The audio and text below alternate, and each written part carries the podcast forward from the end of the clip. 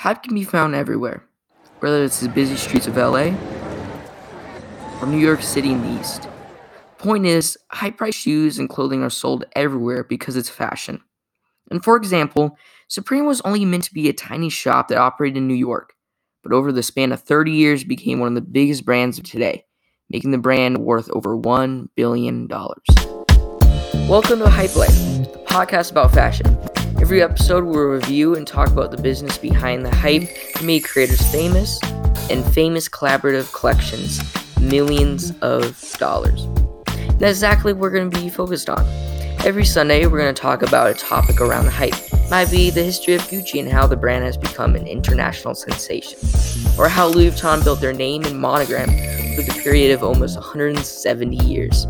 So join me, take a dive into history, the creators, and collections. I hope to see you there.